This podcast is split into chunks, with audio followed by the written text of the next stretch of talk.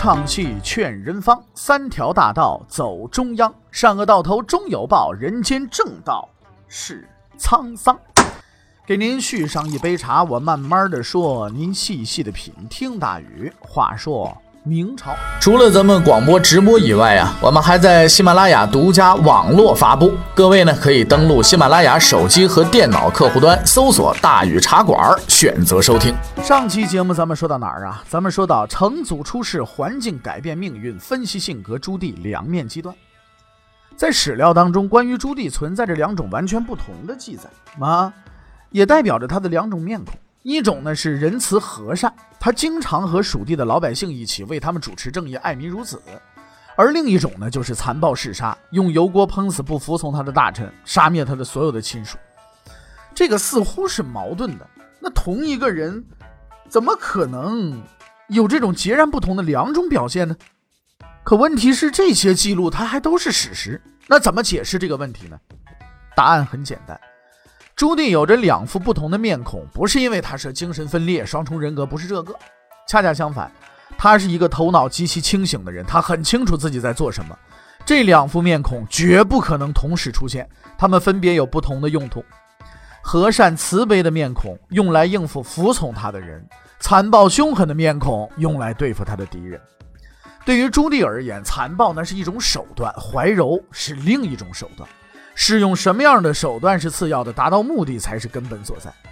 为了达到目的可以压抑自己的感情，为了达到目的可以勉强自己去做不愿意做的事情，为了达到目的可以不择手段，这就是朱棣的人生观和世界观。从一个不通人事的少年到一个老谋深算的藩王，是尔虞我诈的宫廷斗争，是你死我活的战场拼杀改变了他。朱棣出生在权力编织的网络中，成长于利益交汇的世界里，但凡有利益的地方那一定会有纷争，就算你不去找麻烦去，那别人也得找你的麻烦，是吧？在这种人生当中啊，什么父亲母亲兄弟那都只是一个符号而已，亲人都不能信任，那还有谁是可以信任的呢？其实说起来也挺悲哀的啊，一切都只能靠自己，这就是朱棣的悲哀。而在这样的世界里，只有变得足够强大，强大到没有人敢来冒犯你侵害你，才能够保证自己的安全。这就是那些表面上看起来风光无限的封建皇族万年不变的权力规则，你不适应这个规则，你就会被这规则给淘汰。朱棣呢，就是在这样的环境中逐步丢掉了他的童真和幻想，并且接受和掌握了这种规则。对男儿不花的宽大处理，就是朱棣的一种隐忍。朱棣对这个蒙古人谈不上有任何的感情，他何尝不想一刀把这个劈死得了，是不是啊？把这个南尔布花害他在冰天雪地里走了无数冤枉路的家伙给劈死得了。从他后来的种种残暴行为来看，他并不是一个脾气很好的人，可他不但客客气气的接待了这个人，还设宴款待了这个人，这需要何等的忍耐力啊！所以你到这儿了，你就不得不佩服朱棣这个人了，这人实在是冷静到可怕的一个人。30岁的朱棣做到了这些，在这些方面他甚至可能胜过了30岁的朱元璋。朱棣啊，就像一个优秀的体操运动员，省略了所有花哨和不必要的动作，将全部的心力都放在最后那个腾跃上，获得冠军的奖赏就是皇位。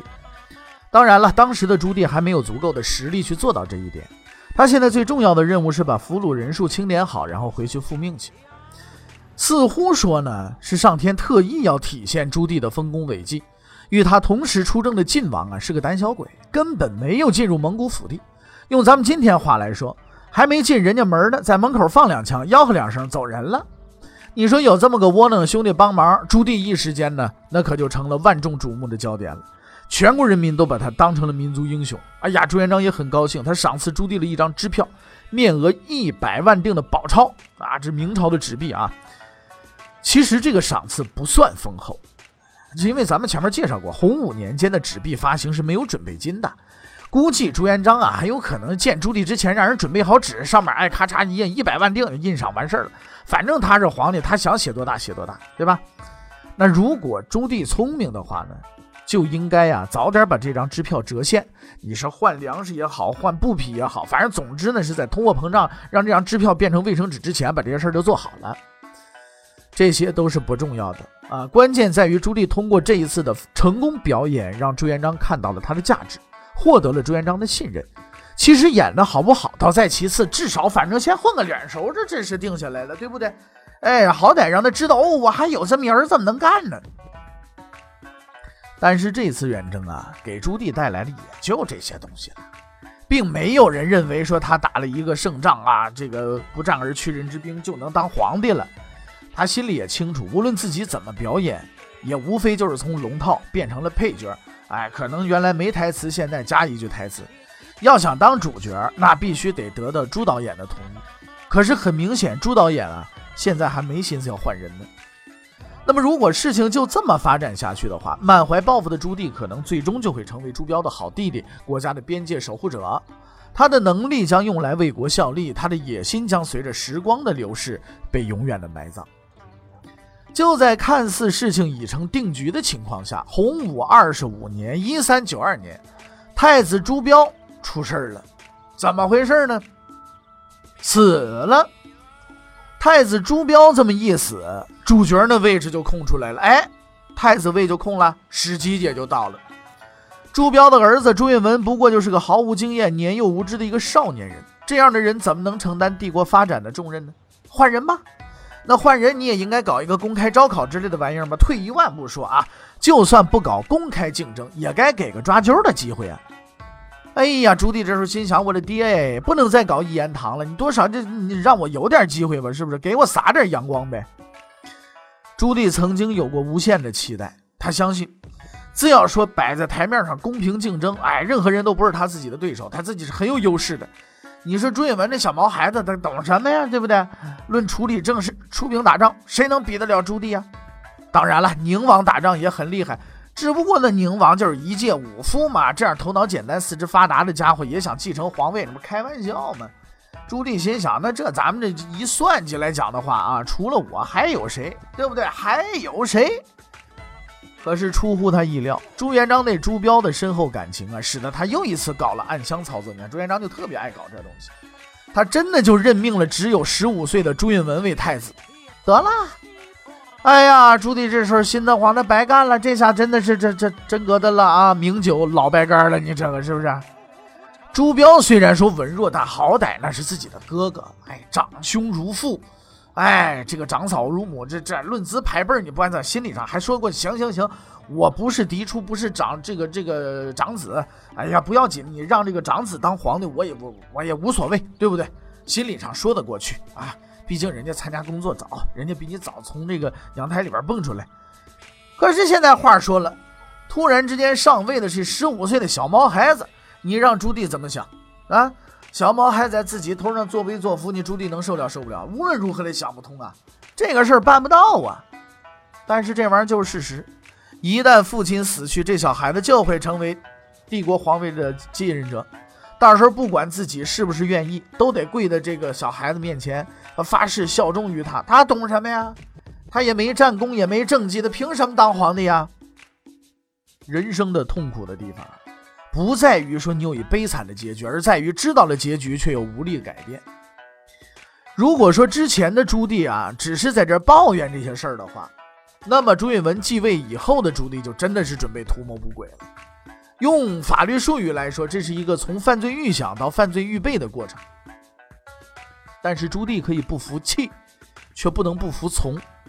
洪武29年，明太祖决定对北元再次发动远征，主帅仍然是朱棣，这也是朱元璋一生中制定的最后一个作战计划。他也真是老了啊，那个意气风发、纵马驰骋的他呢，只能是在脑海当中出现。但是他的意识还很清楚，必须在自己老了之前、死了之前，把所有的事情全部都给解决，一次性的，这样大明帝国才能不断的延续下去，永远强大繁荣。国内的问题已经解决了，但是卓越的军事直觉告诉他，北元仍然是国家最强大的敌人，一定要把这个邻居连根拔出才行。而朱棣啊，当仁不让的就成了这件事的主帅了。虽然他已经不再愿意去干这些活儿，毕竟自己只是一打工的，打完了这天下也得归皇上的，不归他。而每个月就按时拿工资呗，打不打仗都拿那么些钱，对不对？出兵打仗就成了义务劳动了。干好了那是老板的功劳，干坏了毕竟自己还要负责的，他就是一打工的，每个月按时拿工资的，对不对？这样的差事谁愿干？都不愿意干吧。可是即将卸任的老板朱元璋呢，不是一个可以去商量的人吗？谁让你当年表现那么好来着，就你了，不干这干，打北元就归你了。同年3月，朱棣带着复杂的心情从北平出发。此次他的战略和上一次大致是相同的。在军队抵达大宁之后呢，先派出骑兵去侦察援军的反应，然后在确定援军的路线和位置之后呢，带兵翻山越岭，彻彻底底的找到了援军。这一次呢，也没再玩那个北平的时候那怀柔的那套把戏了，反正是连杀带赶啊，这个把援军呢赶到了数百里外，并且活捉了援军的大将索林帖木儿等。那咱们话说了，这也算是任务完成了吧，也该班师回朝了吧。北元的难兄难弟儿也跟远处懂着呢，那仗都打完了，你快回去吧，你回去了我们再把这片草场站起来呀，人也杀了，帐篷也烧了，你也该走了吧，牛羊让你抢差不多了，您走了以后我们再建造。但这一次朱棣似乎心情不好，他在北元就成了他发泄的对象，他一气儿追出了好几百里去，一直追到乌梁哈图城，打败了北元大将哈勒兀，这才威风凛凛的算是回了家了。但是这时候蒙古这个将领心想，真是惹了不该惹的人，这个朱棣不好对付。朱棣得胜回朝，却没有以往的兴奋，这也是可以理解的。但是朱元璋的心思却不一样了，在他看来，国家又多了一名优秀的将领啊，俊文又有一个可以依靠的好叔叔了。当然了，这只是他自己的梦想。此时的朱元璋这才感受到真正的一种解脱。他打了一辈子的仗，忙了一辈子公务，不但干了自己的工作，连儿子孙子重孙子那份他也代劳了。此时的大明帝国已经恢复了生机和活力，人民安居乐业，商业活动呢也有着相当的发展。朝鲜归顺了大明，北元呢也已经被打成了游击队，而朱元璋对他制定的那套政策那更是信心爆棚了。在他看来，后世子孙只要有着基本的行为能力，就能根据他的治理大明的政策来进行，并且保万事平安。都安排好了，元璋心想，我就可以放心的走了。对大臣们而言呢，朱元璋可能不是个好君主，但是对朱元璋的子孙们来说，朱元璋的确是个好家长其实朱元璋的这种行为反差的理由也很简单，就好像今天这个独生子女的家长，特别是那些当年曾经挨过饿的，自然不忍心让孩子再受自己那样的苦，他们恨不得代替子女去承担他们将来要承受的苦难。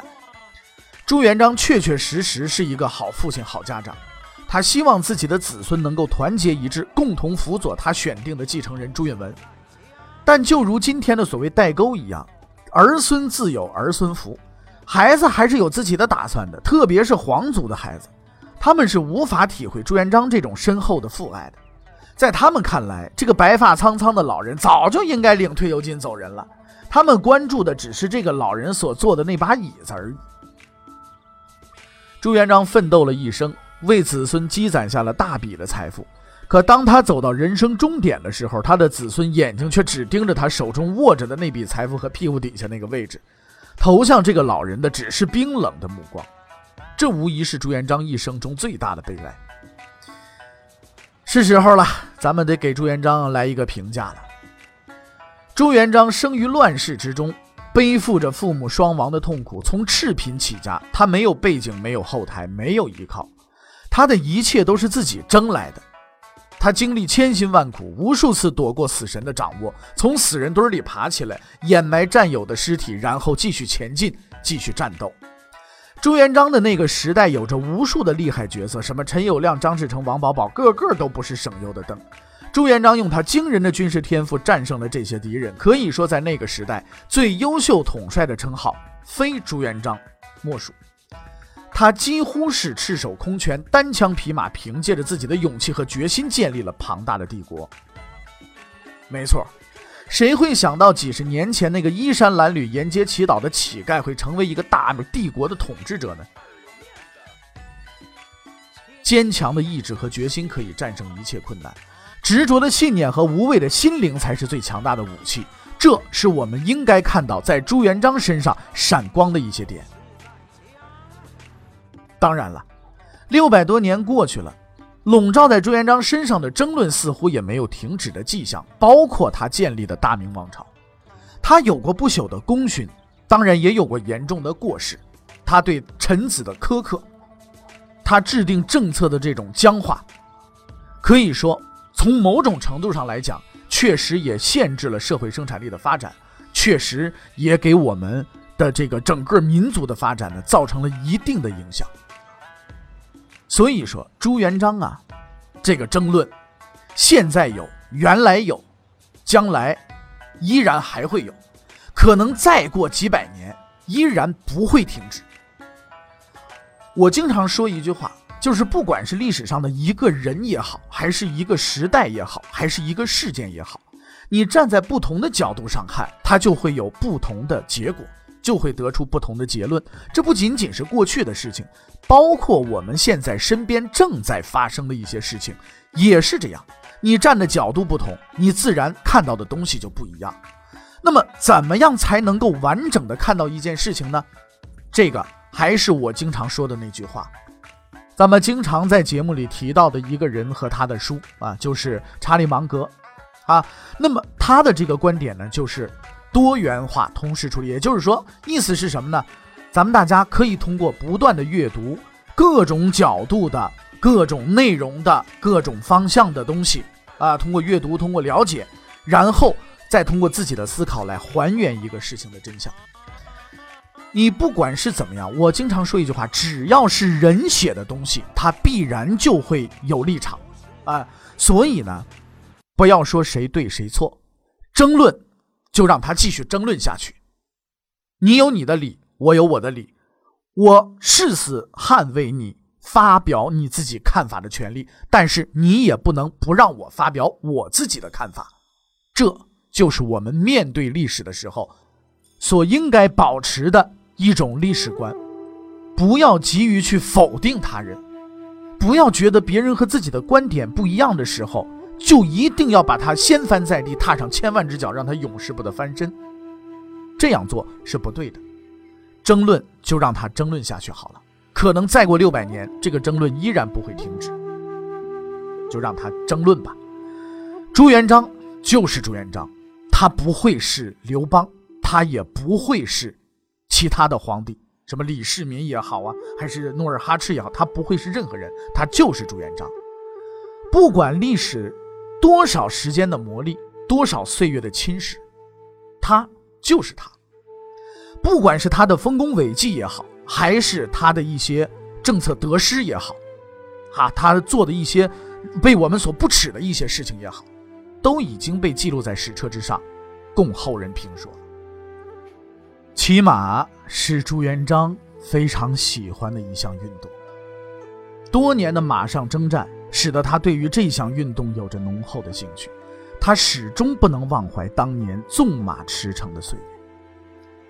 岁月催人啊，当年的风华少年如今已经是年华老去，当年的那些同伴好友和自己竞争的对手如今皆已不见踪影。回望这一生，朱元璋得到了什么，又失去了什么呢？为了建立这个明帝国，他付出了自己的青春精力，牺牲了自己的爱人朋友和属下，他杀了很多的人，做错了很多的事儿，现在终于走到了终点了。一个孤独的老人守护着一个庞大的帝国，这就是最终的结局。他又一次跨上了马匹，虽然他的身体早已不适合骑马，也不复当年之勇，但当他骑上马，挥动马，一种熟悉的感觉是油然而生啊。黄觉寺里明月相伴，孤灯一盏，亳州城中谨小慎微，发愤图强。鄱阳湖畔碧波千里，火光冲天，茫茫大漠，金戈铁马，剑舞黄沙，开创帝国，保世鸿归，光耀后代。他纵马驰骋，江河大地被他踩在脚下，锦绣山川被他抛在身后，一个个的身影在他眼前浮现。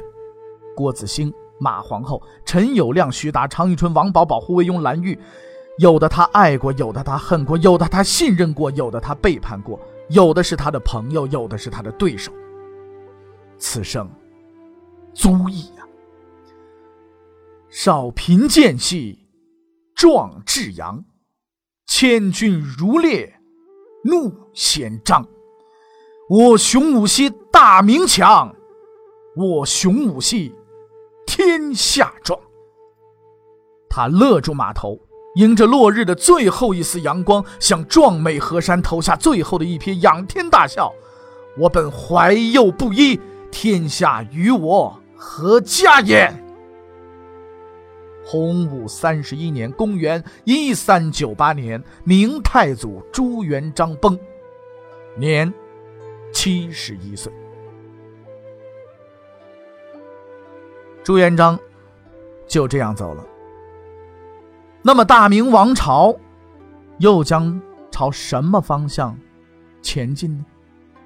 欲知后事如何，且听下回分解。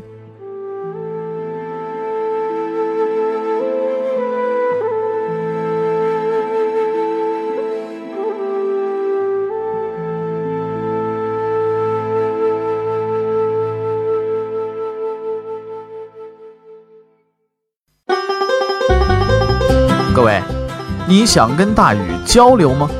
你想跟大禹辩论吗？你想给大禹指出错误吗？你想骂那孙子吗？来微信吧，微信搜索订阅号大禹茶馆，哎，就能实现了。记住啊，禹是宇宙的禹。